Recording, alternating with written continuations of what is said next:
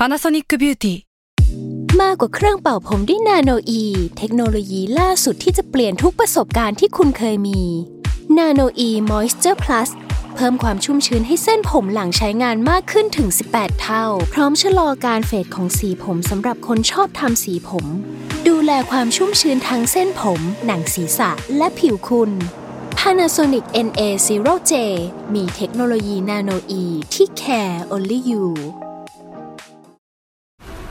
This episode is brought to you by FX's The Veil, starring Elizabeth Moss. FX's The Veil is an international spy thriller that follows two women as they play a deadly game of truth and lies on the road from Istanbul to Paris and London. One woman has a secret, and the other has a mission to reveal it before thousands of lives are lost. FX's The Veil, now streaming, only on Hulu.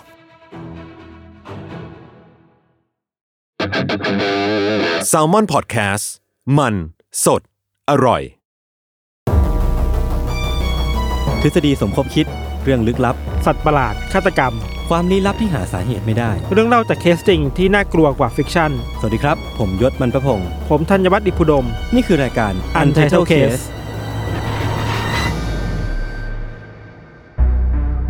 สวัสดีครับ ยินดีต้อนรับเข้าสู่รายการ Untitled Case ตอนที่ 168ครับผม ไม่หวัดดีได้ปะได้ได้ไม่ไม่ค่อยสับหวัดดีเท่าไหร่ปกติพี่ทันเนี่ยตอนตั้งแต่เกิดไม่มาคุณทิ้งมึงเงี้ยพี่อยู่ในหมู่บ้านปะไม่อะไม่ใช่ไหมอยู่ที่ไหนก็ได้ อยู่นี่อยู่คอนโดนี่อยู่คอนโดคุณเพิ่งเพิ่งถึงวัยต่อต้าน คุณเพิ่งถึงมาว่าเติบโตมาผมถึองยู่วัยบ้านต่อต้านอยู่บ้านอยู่บ้านเออผมก็อยู่เป็นบ้านเดียวเหมือนกันไม่ได้อยู่ในหมู่บ้านเอ้าแล้วแล้วไงต่อแต่ว่าจริงๆแล้วเนี่ยพอเราพูดถึงหมู่บ้านเนี่ย อ่า คือผมเชื่อว่าแต่ละคนน่าจะมีภาพในหัวของหมู่บ้านไม่เหมือนกันอืมคือถ้าสมมติว่าเราเราพูดถึงหมู่บ้านในประเทศไทยเนี่ย เราก็จะนึกถึงโครงการนะด้วยความเราเป็นคนกรุงเนาะอืมเราจะนึกถึงโครงการหมู่บ้านทั่วไปแต่ว่าถ้าสมมติว่าเราพูดถึงหมู่บ้านในต่างประเทศอะอืมโดยเฉพาะญี่ปุ่นน่ะอืมมันจะมีมวลมวลบางอย่างไหมที่ทำให้รู้สึกว่าเอ้ยหมู่บ้านนี้มันดูมีเรื่องเล่า มันดูมีตำนานบางอย่างที่ที่น่าจะมีอะไรน่าสนใจ อืมจงหรือว่าจงอย่างอย่างมิซอมมาเนี่ยก็จะมีความเป็นหมู่บ้าน มันเป็นหมู่บ้านกลาง กลางป่ากลางเขาอะไรเอนี่อหรอเออใช่ใช่แล้วเราก็รู้สึกว่าอืมไม่งต้องมีอะไรแน่นอนเลยอ่าอ่าอ่าเออหรือว่าจริงๆมันอาจจะเกิดขึ้นกับชนบทบ้านเราก็ได้เหมือนกันนะอ่าเออนี่ก็ไม่แน่ใจแต่ว่าเรื่องราวของหมู่บ้านอะผมคิดว่ามันก็เป็นอีกเรื่องนี้ที่น่าสนใจดีแล้วเรายังไม่เคยหยิบมาเล่าครับครับ ก็วันนี้ก็หยิบมาเล่าสักทีหนึ่งครับวันนี้พี่ธันเริ่มก่อนนะผมครับเรื่องนี้เกิดขึ้นในญี่ปุ่นครับครับผมยศญี่ปุ่นปะไม่โอเครอดตัวไป มันจะซ้ำกันได้ขนาดไหนวะเออนั่นดิ คือถ้าสมมติว่ามาญี่ปุ่นอีกคือผมเดาได้ว่าพี่เอาญี่ปุ่น ผมก็เลยเอาฉีกทำไมนี่ทำไมอะไม่ก็พี่ทันพอเจอหมู่บ้านมาปุ๊บอะแล้วพี่ทันมีเรื่องเล่าแล้วอะผมก็จะรู้สึกว่าอ๋อน่าจะอ่านมาจากที่ไหนสักที่หนึ่งแล้วก็น่าจะญี่ปุ่นแหละเออเรื่องนี้เกิดขึ้นในญี่ปุ่นครับครับ เราจะขอไล่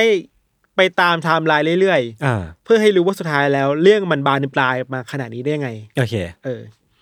คือถึงแม้มันจะดูไม่ไม่เชื่อมโยงกันเท่าไหร่แต่เดี๋ยวเดี๋ยวค่อยมาคุยกันคือว่าครับ เรื่องราวเนี่ยมันเกิดขึ้นในวันที่ 7 ธันวาคมปี 1988 ที่ฟุกุโอกะ มีวัยรุ่นคนหนึ่งครับ ชื่อว่าคุณโคอิจิอุเมยามะ เขาทำงานอยู่ที่เป็นพนักงานตามโรงงานแห่งหนึ่งอะครับอือฮึแล้วตามดีเทลมันไม่ได้มีเยอะมาก เรารู้แค่ว่าในตอนที่เขากำลังขับรถกลับบ้านเนี่ยยศอืมมีช่วงหนึ่งที่รถมันติดไฟแดงอยู่อะอาจจะเป็นชานเมืองที่แบบไม่ได้มีผู้คนเยอะรถเยอะขนาดนั้นเนาะครับ ในระหว่างที่กำลังรอสัญญาณไฟแดงอยู่อะมันก็มีกลุ่มแก๊งแบบอันธพาลแก๊งหนึ่งไว้ยบุกเข้ามาที่รถเขาอ่า พร้อมด้วยแบบว่าท่าทีที่ดูไม่เป็นมิตรเลยอะอ่า มาเข้ามาด่าเข้ามาตะโกนใส่พูดประมาณว่า เฮ้ยมึงช่วยออกจากรถหน่อย อืม เดี๋ยวจะเอารถเนี่ย ไปรับหญิงอืม นักเลงเนอะปะเออเออเออเออเออแค่ขู่ไม่พอเว้ยถึงแม้ว่าคุณโคยจิจะแบบปฏิเสธไปว่าอย่ามายุ่งอะไรเงี้ยครับ ครับ แต่เขาคนเหล่านี้ก็ไม่ยอมพยายามทุบรถ แล้วเราไม่เราไม่รู้ว่าด้วยวิธีการไหนนะ พวกมันสามารถลากตัวคุณโคจิลงมาจากรถได้เว้ยอ่าแล้วก็ลุมทำลายร่างกายอืมหลังจากที่โคจิถูกทำลายร่างกายแล้วเนี่ยเขาก็พยายามจะแบบวิ่งหนีไอ้คนกลุ่มเนี้ยไปขอความช่วยเหลือจากพวกรถที่ขับผ่านมาพอดีอะครับอืมแต่ว่าก็ไม่มีใครลงมาช่วยเหลือเขาเลยเว้ย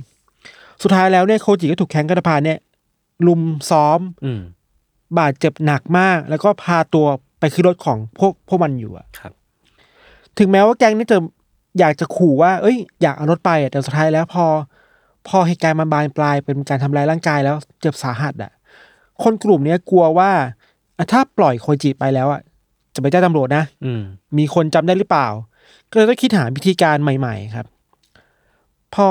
อย่างที่เราบอกว่าพอมันเริ่มบานปลายจากการขู่เอารถไปใช้กลายเป็นการทำร้ายร่างกายอย่างรุนแรงอะ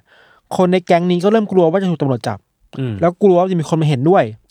สุดท้ายแล้วพวกเขาเลยตัดสินใจว่าจะพาตัวโคจิเนี่ย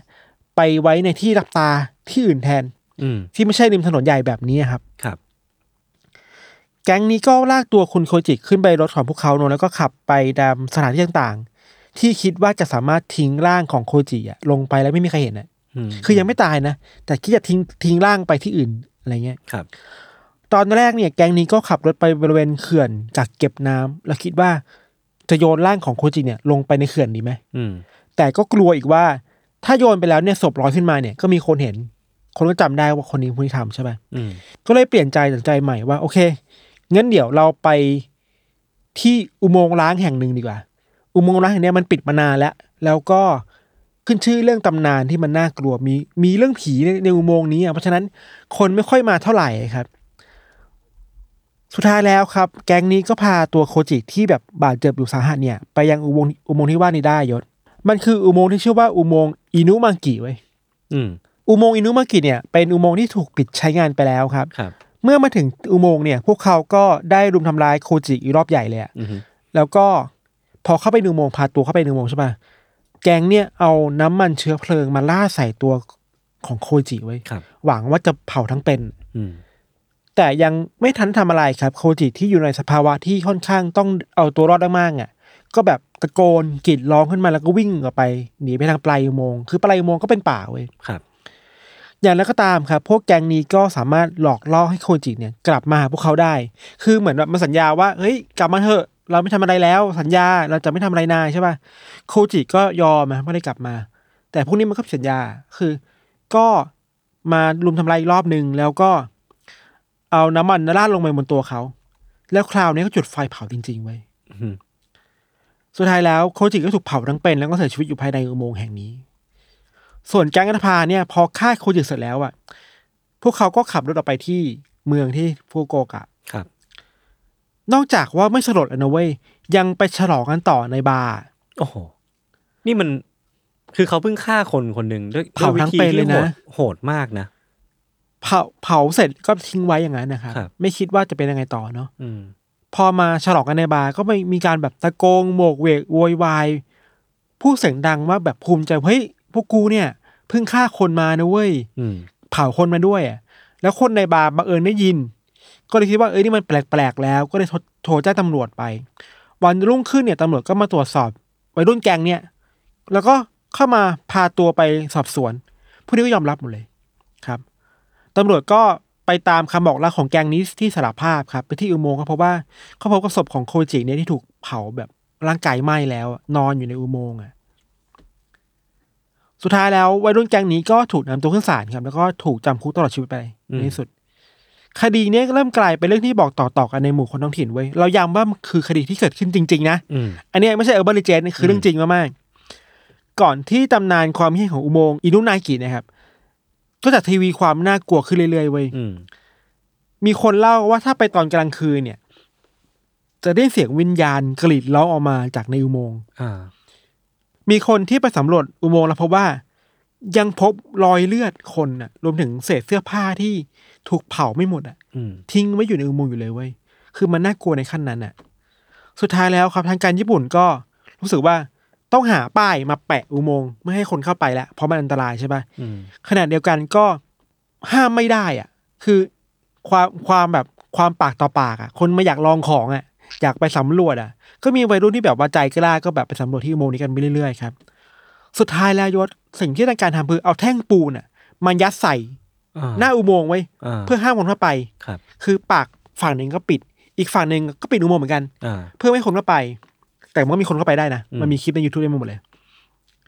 สุดท้ายแล้วอุโมงค์เนี่ยก็เป็นอุโมงค์ที่ขึ้นชื่อเรื่องความเฮียนเว้ยเข้าใจว่าหลาย ๆ ที่คงเล่าแล้วแหละอืมอันนี้คือตำนานของอุโมงค์เนาะแต่เราพาไปไกลมากกว่านั้นเว้ยยศไอ้ตำนานของอุโมงค์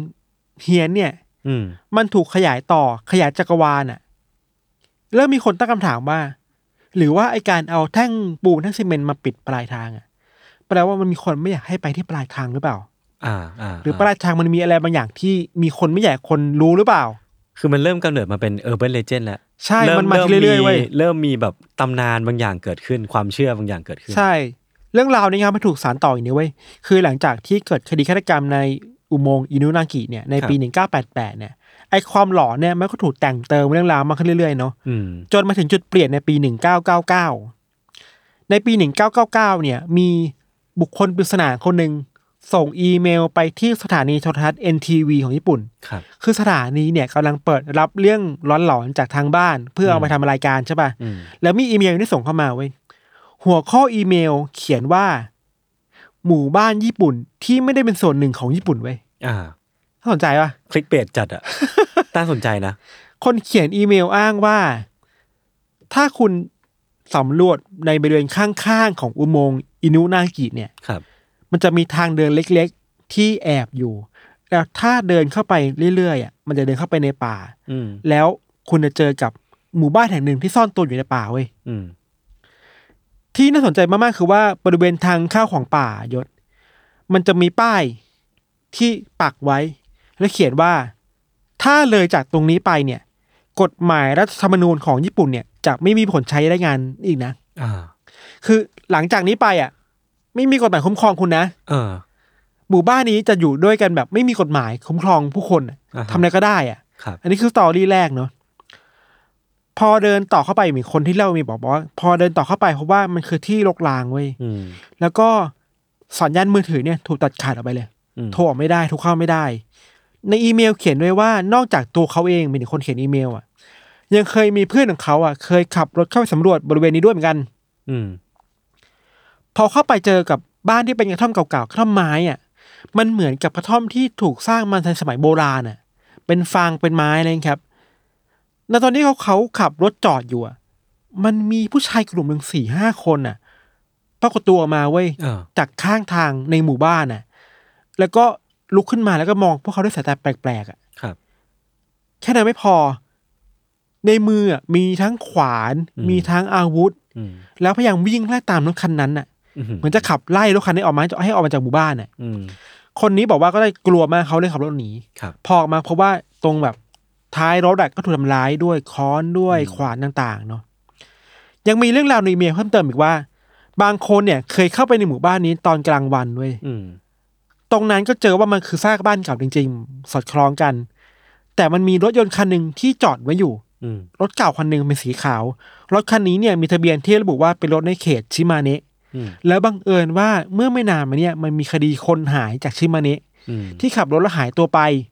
เขาเลยคิดว่าเฮ้ยหรือว่าจะเป็นเชื่อมโยงกัน เชื่อมโยงกันหรือเปล่าอะไรอย่างเงี้ยเนาะอ่าคนเขียนยังยกตำนานในอดีตขึ้นมาด้วยเว้ยอันนี้มันเริ่มยิ่งใหญ่แล้วมันบอกว่าไม่เคยมีเรื่องราวเกี่ยวกับหมู่บ้านแห่งหนึ่งที่ทางการญี่ปุ่นน่ะ ยอมละเว้นกฎหมายรัฐธรรมนูญให้ครับ มันเป็นสถานที่ที่ถูกแช่แข็งเวลาเอาไว้อะในยุคเอโดะอะอืมคือถึงแม้ญี่ปุ่นน่ะ จะเคยปิดประเทศและเปิดประเทศใช่ปะแต่ตอนที่เปิดประเทศมา มันมีหมู่บ้านในหมู่บ้านแห่งเดียวในญี่ปุ่นไว้ที่ไม่ขอเปิดตัวให้กับคนภายนอกรับรู้ไว้ยอ่าที่พีคและน่ากลัวถ้าเป็นตามนี้จริง คือว่ามีคนอ้างว่า ด้วยความที่หมู่บ้านเนี่ย ประชากรน้อยอะคนไม่เยอะมาก วิธีการที่จะทำให้พวกเขาดำรงอยู่ต่อไปได้ คือการอินเซสอ่าภายในครอบครัวครับ ภายในญาติ ตัวเองเพื่อให้มีลูกหลานออกมาได้ เพราะไม่ยุ่งใครไงอืมอันนี้ก็เป็นตำนานอีกอันหนึ่งเขาแอบน่ากลัวเหมือนกันนะอย่างไรก็ดีอะจดหมายเนี่ยก็ได้ขอร้องไปทางสถานีโทรทัศน์ว่า เนี่ยจากเรื่องเล่าเนี่ย คุณช่วยไปตรวจสอบให้หน่อยสิอืมเดี๋ยวนี้วัยรุ่นมันชอบแบบใจกล้าชอบไปสำรวจนะก่อนที่จะมีใครทำร้ายช่วยไปดูหน่อย แต่จนถึงวันนี้ก็ไม่มีใครไปสำรวจเว้ยอืมแล้วก็อาจจะสำรวจแล้วไม่เจอก็ได้ สถานีโทรทัศน์ NTV ก็ไม่ได้มีคนไป เปิดโปงหลักฐานขนาดนั้น ว่าเอ้ยมันมีหมู่บ้านล้างที่อยู่ซ่อนตัวอยู่ในกลางป่ากลางเขาแบบนี้นะอืมไม่ว่าอย่างก็ตามยศไอหมู่บ้านอินุนางกิเนี่ยที่ลุกลับเนี่ยมันก็ถูกพลังของอินเทอร์เน็ตทำให้เรื่องราวมันกระจายตัวไปมากขึ้นเรื่อยๆเว้ยอืมเรื่องหนึ่งที่เราคิดว่าน่าสนใจมากๆ คือว่า มันเคยมีคนบอกว่ามันมีการติดต่อออกมาจากหมู่บ้านด้วยอืมอารมณ์แบบว่าถ้าเราอะบังเอิญเข้าไปในหมู่บ้านแล้วโทรกลับมาได้อะ ปลายทางที่อยู่ข้างนอกรับอะ ปลายทางจะเกิดเหตุอาเพศขึ้น อืม อาจจะมีอันเป็นไปภายในห้ามันสิบวันเพราะสัญญาณโทรศัพท์มันถูกกำหนดว่าห้ามโทรออกมานะ ก็เรื่องหนึ่งมันก็ดูเป็น conspiracy มาหนึ่งดูอะเป็นเรื่องราวในเมลลูกโซ่อะจดหมายลูกโซ่อะเล่ามาถึงตรงนี้เนี่ยเราคิดว่ามันมีจริงไหมไอหมู่บ้านอินุนากิเนี่ยอ้าวนั่นก็น่าจะมีปะแต่ว่าไม่มีคนเขาไปถ่ายรูปเจอเลยนะ เออ แต่ ก็ก็จริงนะ แต่ผมคิดว่ามันน่าจะมีแบบหมู่บ้านจริง ๆ แต่ว่าอาจจะไม่ได้ชื่อนี้ไม่ได้มีเรื่องเล่าอย่างนี้อ่าแล้วเป็นแบบจุดเริ่มต้นบางอย่างใช่ใช่คือ หมู่บ้านชื่ออินุนากิเนี่ยมันเคยมีอยู่อยู่จริงๆเว้ยอ่าอ่าอ่าตามข้อมูลของญี่ปุ่นบอกว่าหมู่บ้านอินุนากิเนี่ยเคยมีอยู่จริงในปี1691ถึง1889ก็นานอยู่นะเออ แต่มันเป็นหมู่บ้านที่ก็เปิดตัวไม่ได้ปกปิดสถานะตัวเองในขนาดนั้น แล้วก็หมู่โดยหมู่บ้านนี้เคยตั้งอยู่ในบริเวณใกล้กับเมืองมิยากาวะ ซึ่งอยู่ห่างจาก ฟุกุโอกะไม่ไกลมากครับเพราะฉะนั้นโลเคชันน่ะ มันจะไม่ต่างกับเรื่องเล่ามากเท่าไหร่เว้ยไม่ได้ไกลมากอืมที่สำคัญคือว่าหมู่บ้านแห่งเนี้ยที่มันหายไปเพราะว่ามันไปควบรวมกับหมู่บ้านอื่น อืมใกล้เคียงกันเพื่อให้ขนาดหมู่บ้านใหญ่ขึ้น อย่างไรก็ตามอะหมู่บ้านเนี่ยมันต้องหายไปเพราะว่าทางการอะ อยากจะสร้างเขื่อนอืมขึ้นมาตรงหมู่บ้านแห่งนั้นครับ เพราะฉะนั้นถ้าพูดตามแบบปัจจุบันคือ location จริงๆ ของหมู่บ้านอินุนากิในตอนเนี้ย มันอยู่ใต้น้ำไปแล้ว อ่าอ่าอยู่ใต้เขื่อนไปแล้วอ่าซึ่งสำหรับเราคิดว่ามันก็น่าคิดนะ คืออ้าวงั้นแปลว่าไอ้เรื่องเล่าในอินเทอร์เน็ตอะอืม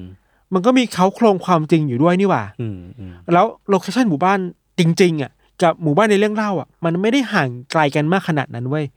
มันอยู่ในบริเวณที่เชื่อมต่อกันได้อะครับ หรือมันเป็นไปได้หรือเปล่าว่าว่า คนที่เข้าไปเจอหมู่บ้านกลางป่าจริงๆมันคือ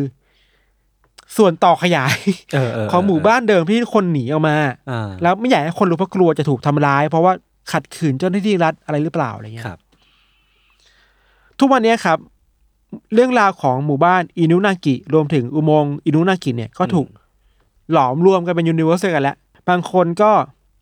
ชอบเรื่องราวอุโมงค์อืมว่ามันมีผีอยู่มันมีนู่นนี่นั่นบางคนก็ชอบเรื่องราวของหมู่บ้าน แต่อืมพอมันเป็นยูนิเวอร์สเดียวกันอะเรื่องเล่ามันส่งพลังมากขึ้นอะอ่าอ่า แล้วมันก็เริ่มมีคนที่เชื่อมโยงเอาเรื่องเล่าของสองเรื่องเนยยศมาเข้าด้วยกันไว้ย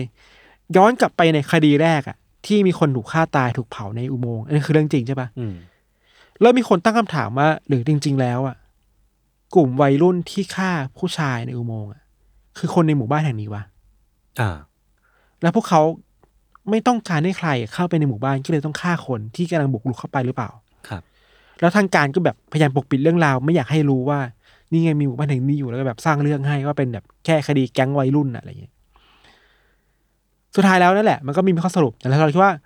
มีคนว่ากันว่าอืมเออเบอร์รีเจนของหมู่บ้านอินุนากิหรืออุโมงค์เนี่ย มันคือ creepy pasta แบบญี่ปุ่นเรื่องแรกที่ญี่ปุ่นมีเว้ยอ๋อคือแบบว่า the first creepy pasta ของญี่ปุ่น เออเออนี้น่าสนใจ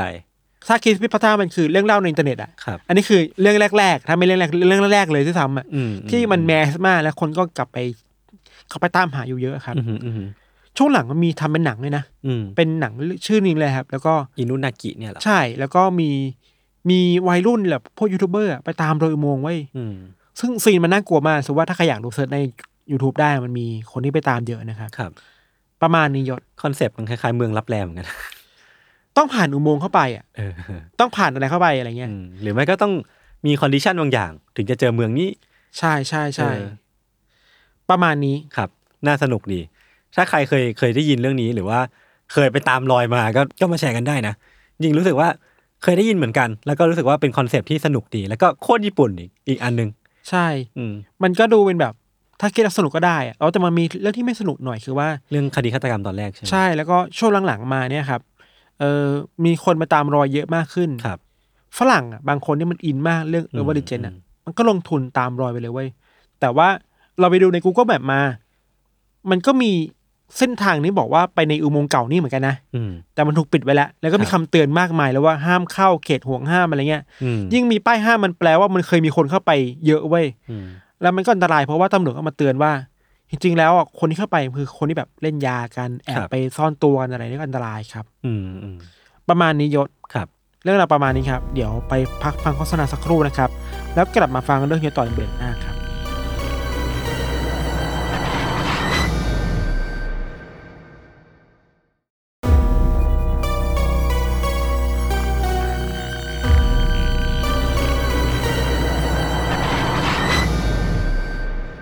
โอเค กลับมาอยู่ในเบรกที่ 2 ของรายการ u n d e r Case นะครับครับเรื่องที่ผมหยิบมาเล่าในวันเนี้ยมันเป็นปรากฏการณ์ประหลาดที่เกิดขึ้นในหมู่บ้านแห่งหนึ่งในคาซัคสถานครับไม่เคยเล่าประเทศนี้เหมือนกันอืมคือหมู่บ้านเนี้ยชื่อว่าหมู่บ้านคาราชิ มีชาวบ้านอาศัยอยู่ประมาณเกือบ 700 คนจริงๆตัวเลขมันไม่ค่อยนิ่งเนาะอาจจะมากกว่านี้ก็ได้นะครับ แล้วก็ปรากฏการณ์ประหลาดเนี้ยมันกระจายวงไปถึงเมืองโซเวียตที่เกือบร้างแห่งหนึ่งชื่อว่าคราสโนกอสด้วย อยู่ใกล้ ๆ กัน ทีเนี้ยปรากฏการณ์ประหลาดที่ว่าที่ว่าเนี่ยมันคืออะไร คือถ้าสมมติว่าเราพูดถึงปรากฏการณ์เนี่ยมันอาจจะใช้คำไม่ถูก แต่ว่า เราอาจจะเรียกสิ่งนี้ว่าโรค หรือว่าอาการประหลาดที่เกิดขึ้นกับชาวบ้านในหมู่บ้านแล้วกันนะครับ คืออาการประหลาดที่ว่าเนี่ยมันทำให้ชาวบ้านวิถันลองนึกภาพนะเขาใช้ชีวิตตามปกติ บางคนก็รีดนมวัวอยู่ บางคนเดินเดินๆอยู่ บางคนปั่นจักรยาน บางคนช้อปปิ้งอยู่ บางคนขายของอยู่ในตลาดอืมเล่นคอมอยู่อะไรเงี้ย แต่จู่ๆอะชาวบ้านเหล่าเนี้ยก็จะเริ่มมีอาการสติหลุดฮะเหมือนแบบ รู้สึกวูบวูบๆตาเริ่มเริ่มเห็นวิชวลแบบ เริ่มเห็นภาพซ้อนกัน แล้วก็หลับลงไปเลยอ่าเออ คือใช้ชีวิตอยู่นะแป๊บเดียวแบบปล่อยหนึ่งแบบเหมือนปิดสวิตช์อะแล้วก็หลับลงไปเลยเว้ยอืมคือมันไม่ใช่การหลับธรรมดานะคือ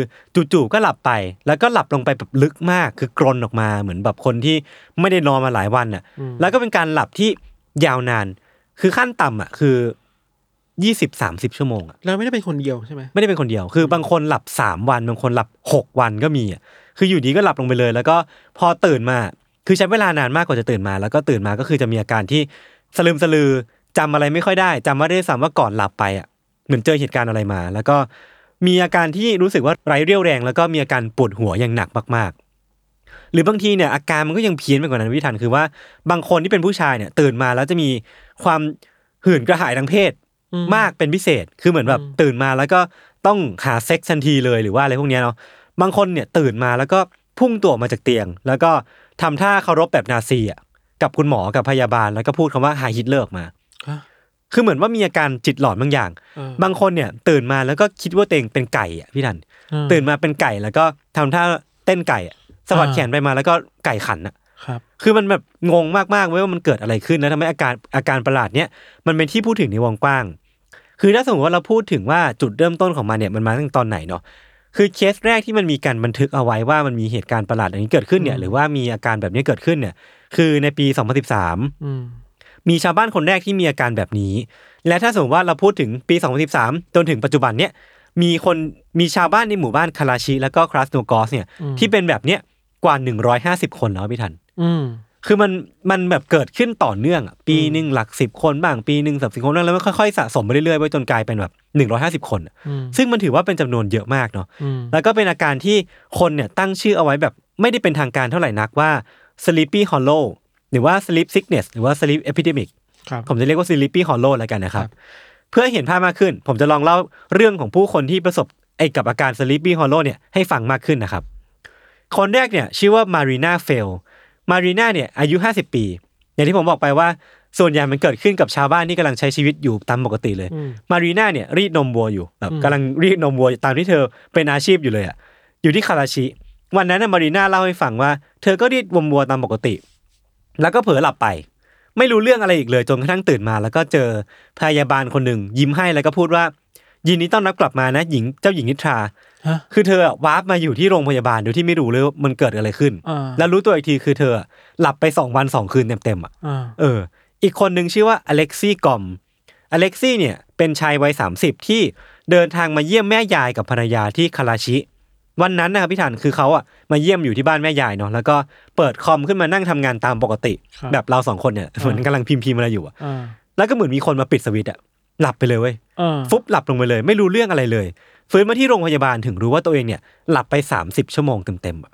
หนึ่งวันเกินหนึ่งหนึ่งวันวันครึ่งหรือวันหนึ่งวันกว่าๆอะไรอย่างเงี้ยเนาะครับซึ่งไอ้การนี้มันเกิดขึ้นกับแม่ค้าในตลาด คนทำงานคนเดินถนนทั่วไปถือถ้าฟังจากเรื่องตัวอย่างเนี่ยมันก็อาจจะมีบางคนที่แวบขึ้นมาในหัวนะว่ามันเอ้ยมันเกิดขึ้นจากการทำงานหนักไปหรือเปล่าอืมอืมเออมันเกิดจากการแบบวูบสมองไม่ได้รับการพักผ่อนหรือเปล่าอืมแต่จริงๆแล้วเนี่ย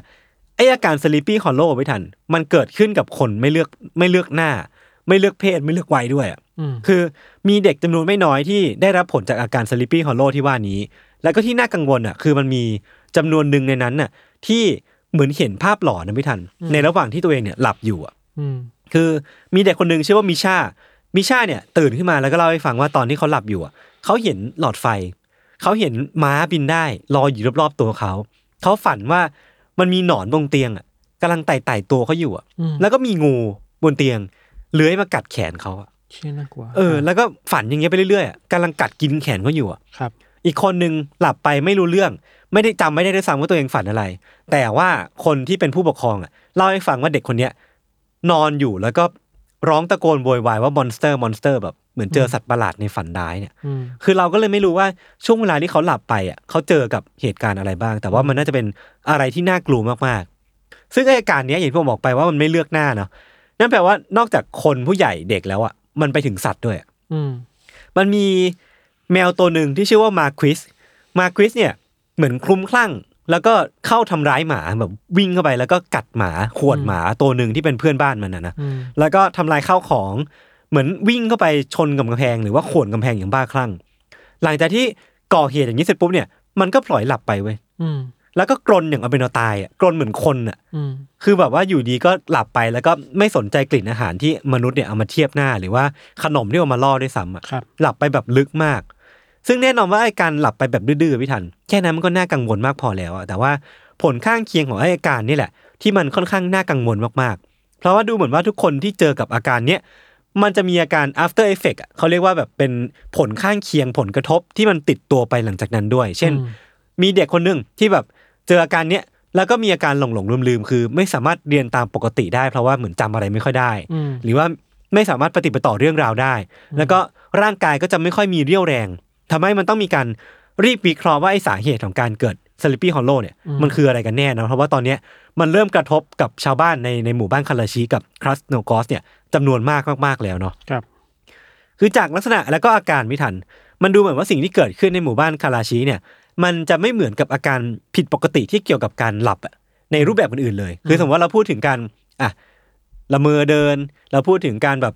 สลิปปี้สลิปซิกเนี่ยอื่นๆเนี่ยมันไม่เหมือนกันซะทีเดียว เพราะว่าไออาการนี้มันพิเศษมากๆ เพราะว่ามันเหมือนเป็นการที่จู่ๆมนุษย์อะเหมือนพูดคุยกันปกติเนี่ยสมมติว่าผมผมมีอาการนี้อยู่นะ ผมคุยกับพี่ ผมสามารถตอบพี่ได้ตามปกติ แต่จู่ๆอะผมก็จะหลับลงไปอะแบบที่ไม่มีปีมีขลุ่ยเลยอะเหมือนปิดสวิตช์ลงดื้อๆคือมันก็เลยกลายเป็นว่า เราต้องมาตามหากัน หรือว่านักวิทยาศาสตร์ที่อยู่ในคาซักสถานเนี่ยต้องมามานั่งวิเคราะห์กันว่ามันมีจากสาเหตุอะไรได้บ้างทำไมมันถึงเกิดอาการแบบนี้ได้ครับ คือถ้าสมมติว่าเราพูดถึงว่าอาการเนี้ยมันเกิดขึ้นที่ไทย ผมเชื่อว่ามันน่าจะมีเรื่องของคำสาปมีเรื่องของการโดนสาปการโดนเล่นของการแบบความเชื่อนั่นนี่นู่นมาเกี่ยวข้องเนาะแต่ว่าเท่าที่ผมไปหามาเนี่ย มันก็ไม่ค่อยมีมีดีเทลเกี่ยวกับเรื่องนี้มากนัก แต่ว่าจริงๆแล้วอะในชาวบ้านอะ ก็ เท่าที่ไปอ่านมาจริงๆนะคือ มันไม่ได้มีการแบบลงรายละเอียด แต่ว่าอืมเขาบอกว่าชาวบ้านอะก็เชื่อกันว่าตัวเองเนี่ย โดนวางยาอืมเออ คือเขาก็น่าสนใจก็รู้สึกว่า เอ้ย คือมันมันเกิดจากการที่มีเพื่อนบ้านหรือว่ามีคนไม่หวังดีอะเอายาพิษมาป้ายที่สบู่เอามาป้ายที่ของใช้ในบ้านหรือเปล่าอืมนั่นแปลว่าตอนที่มันเกิด sleepy hollow เนี่ย ชาวบ้านทุกคนอะ จะต้องเอาของในบ้านอะโดยเฉพาะบ้านที่มีเด็กเนาะต้องเอาของในบ้านเนี่ยมาทำความสะอาดมาล้างอีกทีหนึ่งอะอืมอืมก่อนที่จะใช้กัน เพราะว่า ตราบใดที่เรายังไม่รู้ว่าสาเหตุมันเกิดจากอะไรอะการป้องกันไว้ก่อนเนี่ยมันก็อาจจะดีที่สุดแล้ว ในในมุมมองของชาวบ้านเนาะแต่ทีเนี้ยมันก็มีการคาดเดากันไปต่างๆ นานาว่าไออาการ sleepy hollow เนี่ยมันเกิดจากอะไรบ้าง หนึ่งในสาเหตุที่เกิดขึ้นในตอนนั้น หรือว่าที่คนเขาเดาๆกันเนี่ย มันคือว่ามันอาจจะเกิดจากสภาพอากาศที่มันร้อนขึ้นอย่างเฉียบพลันบ้างบ้างหรือเปล่าอืมคือมันก็ มีคนเดาว่ามันอาจจะทำให้เกิดอาการช็อกได้ หรือว่าแบบขาดน้ำจนแบบร่างกายเพลียก็ได้ แต่มันก็ไม่ได้เมคเซนขนาดนั้น บางคนเนี่ยก็บอกว่ามันอาจจะเกิดจากวอดก้าที่ไม่ได้มาตรฐานมคือมันก็มีคดีเนี้ยเกิดขึ้นในในคาซักสถานตอนนั้น หรือว่าในเมืองในเมืองคาราชิตอนนั้น ครับ แต่ว่าที่ที่มันแบบไม่ค่อย make sense เนี่ยก็คือว่าผู้ป่วยบางคนก็เป็นเด็กอยู่เลยอะอืมเออคือแบบคนที่เจอกับ sleepy hollow อะมีทั้งเด็กผู้ใหญ่ แมวเนี้ยอืมมันไม่ใช่ทุกคนที่จะกินวอดก้าไม่ว่าอืมวอดก้าที่ไม่ได้มาตรฐานหรือวอดก้าที่แบบไม่ดีเนี่ยอาจจะไม่ใช่หรือเปล่าอืมเออ อีกสาเหตุหนึ่งไม่ทันที่ค่อนข้างน่าสนใจที่คนหยิบยกมาพูดถึงเนี่ยคือว่ามันก็อาจจะเป็นสิ่งที่เรียกว่า mass psychosis หรือว่า mass hysteria อ่าเออ มันคืออันเดียวกันเนาะที่เราคุ้นเคยกันนี่แหละ แล้วก็ครับมักจะเป็นแพะในรายการ UC เสมอออืมกรณีที่เขาบอกว่ามันน่าจะคล้าย ๆ กับตัว Sleepy Hollow เนี่ย มันคือ dancing plague หรือว่าแบบไอ้ไอ้ไอ้การที่มันมีหมู่บ้านหนึ่งที่เต้นกันไปจนตายอ่าบางคนเคยได้ตายอะไรเงี้ยเนาะอ่าอันนี้ก็ดังมากๆ สามารถไปฟังในช่องอื่นได้ครับแล้วก็มีอีกอาการหนึ่งที่ชื่อว่าบินลาเดนอิชบินลาเดนอิชเนี่ยมันเกิดเป็นเป็นเหตุการณ์หรือว่าเป็นอุปทานหมู่ที่เกิดขึ้นหลังนายวันวันในเลเวนอืมคือพ่อแม่เนี่ยพากันไปรายงานกับโรงพยาบาลว่าลูกของตัวเองอะมีผื่นคันเกิดขึ้นหลังจากที่มันมีเครื่องบินชนตึกอะอืมคือเหมือนว่า มันมีผื่นขึ้นมา พ่อแม่ก็พากันไปรายงานว่ามีสิ่งนี้เกิดขึ้นอืมด้วยสาเหตุอะไรรู้ไหมคือเขาเชื่อกันว่าผู้ก่อการร้ายอะคือใช้อาวุธชีวภาพอะอ๋อมากับเอเครื่อองบินนี้มากับหเครื่องบินอ่าทั้งนี้จริง ๆ แล้วอะมันไม่ใช่อะไรเว้ยอืมมันน่าจะเป็นภูมิแพ้ทั่วไป มันน่าจะเป็นแบบอาการเล็ก ๆ น้อยๆเท่านั้นเองอะแต่ว่าความเชื่ออุปทานหมู่หรือว่า อันนี้น่าจะมีเรื่องของเรสซิสมาเกี่ยวข้องด้วยครับทำให้มันเกิดอาการนี้ขึ้นมา แล้วก็ทำให้พ่อแม่เนี่ยกังวลมากขึ้นไปทั้งที่อาการมันไม่ได้มีอะไรขนาดนั้น แต่ถ้าสมมติว่าเราย้อนกลับมาดูที่ Sleepy Hollow อะพี่ทันอืมถ้าสมมติว่าสมมติฐานเนี่ย คือมันคือ Massive Syria จริงอะอืมผมว่ามันก็ไม่ใช่อยู่ดีเว้ย คือคนส่วนมากก็ไม่ไม่ได้รู้สึกว่ามันใช่ เพราะว่าไออาการเนี้ยมันมันเกิดขึ้นจริงอะ คนมันหลับลงไปจริง ๆ แล้วก็มีอาการสลืมสลือจริง ๆ มีอาการที่หลงหลงลืมลืมๆมี มันเป็นจริงอะ มันจะไม่ใช่อุปทานหมู่ เพราะว่ามันนั่นมันน่าจะมีสาเหตุจริง ๆ ที่อยู่เบื้องหลัง แล้วมันได้เป็นเชิงชีวภาพ เชิงสารพิษ หรือว่าเชิงอื่นๆนานา แต่ว่าอาจจะไม่ใช่แค่ในทางจิตวิทยาขนาดนั้นครับ ซึ่งถ้าสมมติว่าเราพูดถึงเมื่อกี้ว่า อะไรก็ตามที่มันดูเป็นเรื่องชีวภาพ ดูเรื่องดูเป็นเรื่องเคมีเนี่ย คือถ้าสมมติว่าเราเป็นนักวิทยาศาสตร์ตอนนั้นอะเขาก็พอจะเดาได้ว่ามันน่าจะเกิดขึ้นจากอะไร คือเหมือนเพราะเขาพอจะสัมผัสได้แล้วว่าต้นตอของเรื่องเนี้ยมันอยู่ที่ไหน เพราะว่าในในบริเวณ ละแวกของหมู่บ้านคาราชิกับคลาสโนกอสเนี่ยมันเป็นที่ตั้งของเหมืองยูเรเนียม ที่ตั้งอยู่ตั้งแต่สมัยโซเวียตแหละ คือตอนนี้มันกลายเป็นเหมืองร้างที่ไม่ได้เอาไว้ใช้ประโยชน์อะไร แล้วมันก็อาจจะให้โทษกับชาวบ้านที่อยู่ในพื้นที่ด้วย คือเขาก็พอจะเดาสาเหตุได้ว่ามันอาจจะเกิดขึ้นจากกัมมันตภาพรังสี ที่ออกมาจากเหมืองยูเรเนียมหรือเปล่า ทีเนี้ยพอตั้งสมมติฐานได้เสร็จปุ๊บเนี่ยเหล่านักวิทยาศาสตร์หรือว่าเหล่าเหล่าเหล่านักวิจัยเนี่ยที่เกี่ยวข้องกับเรื่องเนี้ยอืมเขาก็ได้ทำการออกไปเก็บข้อมูลจาก7,000ตัวอย่างที่อยู่ในหมู่บ้านคาราชิเนี่ยมีตั้งแต่ดินอากาศน้ำเส้นผม หรือว่าเศษปูนตามตึกรามบ้านช่อง เอามานั่งวิเคราะห์ว่ามันมีมันมีสารตกค้างหรือว่ามีกัมมันตภาพรังสีเนี่ยตกค้างอยู่ในบริเวณนั้นหรือเปล่า แล้วมันอยู่ในปริมาณที่น่ากังวลหรือเปล่า ผลปรากฏมาว่ามันปกติอะอ้าว ก็คือไม่ใช่กัมมันตภาพรังสีเว้ไม่ยใช่แล้วคือมันเป็นค่ากัมมันตภาพรังสีที่ไม่ได้เยอะอะไรขนาดนั้นอะแล้วมันก็ไม่น่าจะมากพอที่จะไม่เกิดอาการอะไรอะไรได้ แต่จริงๆแล้วเนี่ย ถ้าว่ากันตามตรงนะคือกัมมันตภาพรังสีอะมันไม่ได้ส่งผลให้เกิดกับอาการอยู่ดีก็หลับไปอะอืม คือมันไม่ค่อยตรงกันขนาดนั้น คือกัมมันตภาพรังสีเนี่ย เราจะคุ้นเคยกับการที่ถ้ารับมันไปมากๆเนี่ยอ่าจะเกิดเป็นมะเร็ง ร่างกายเป็นพิษ เออ